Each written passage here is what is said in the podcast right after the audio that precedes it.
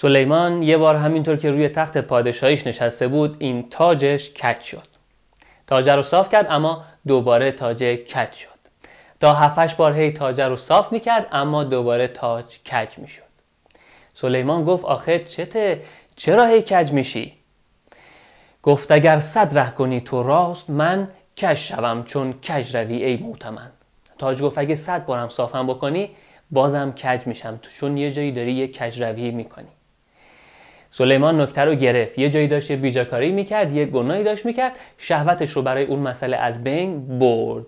بعد از آن تاجش همان دم راست شد. همون لحظه تاج صاف شد. بعد سلیمان یه چند بار دیگه خودش امتحانی از عمد تاج رو کج کرد اما راست می‌شد. تاج بر فرق سرش. بعد تاجه به سخن اومد. تاج ناطق گشت که شهر ناز کن چون فشاندی پرز گل پرواز کن. چقدر خوبه این مصرع آخر. چون فشاندی پرز گل پرواز کن. یه مسئله ساده است. اگه گل به بالت باشه نمی‌تونی پرواز بکنی. باید اول از گل پاک کنی بالاتو بعد می‌تونی پرواز کنی. اگه صداقت نداشته باشی اگه انصاف شغلی نداشته باشی اگه گرون فروشی بکنی اگه کم فروشی بکنی آب توی شیرت بکنی.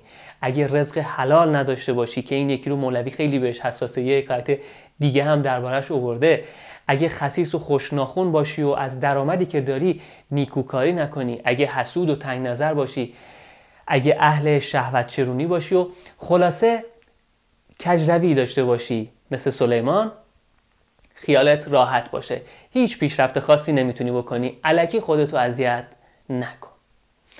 اگه می‌خوای کاری بکنی اول وجودتو از این کجروی ها پاک کن بعد به دنبال پیشرفت باش بعد به دنبال آرامش باش. چون فشاندی پرز گل پرواز کن. اینجا بعد از این حکایت مولوی یه بیت جالبی داره.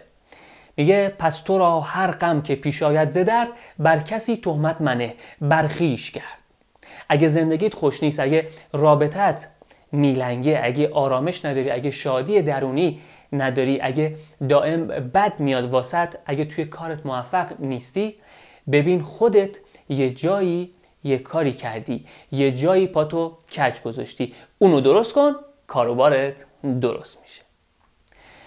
خب من علی کیانی فلاورجانی هستم. هر شنبه یکی از حکایت های ادبی رو یکی از حکایت های مصنوی معنوی رو به همراه مفهوم سازنده و حرف اصلیش توی این کانال شکوفایی با ادبیات منتشر می‌کنم.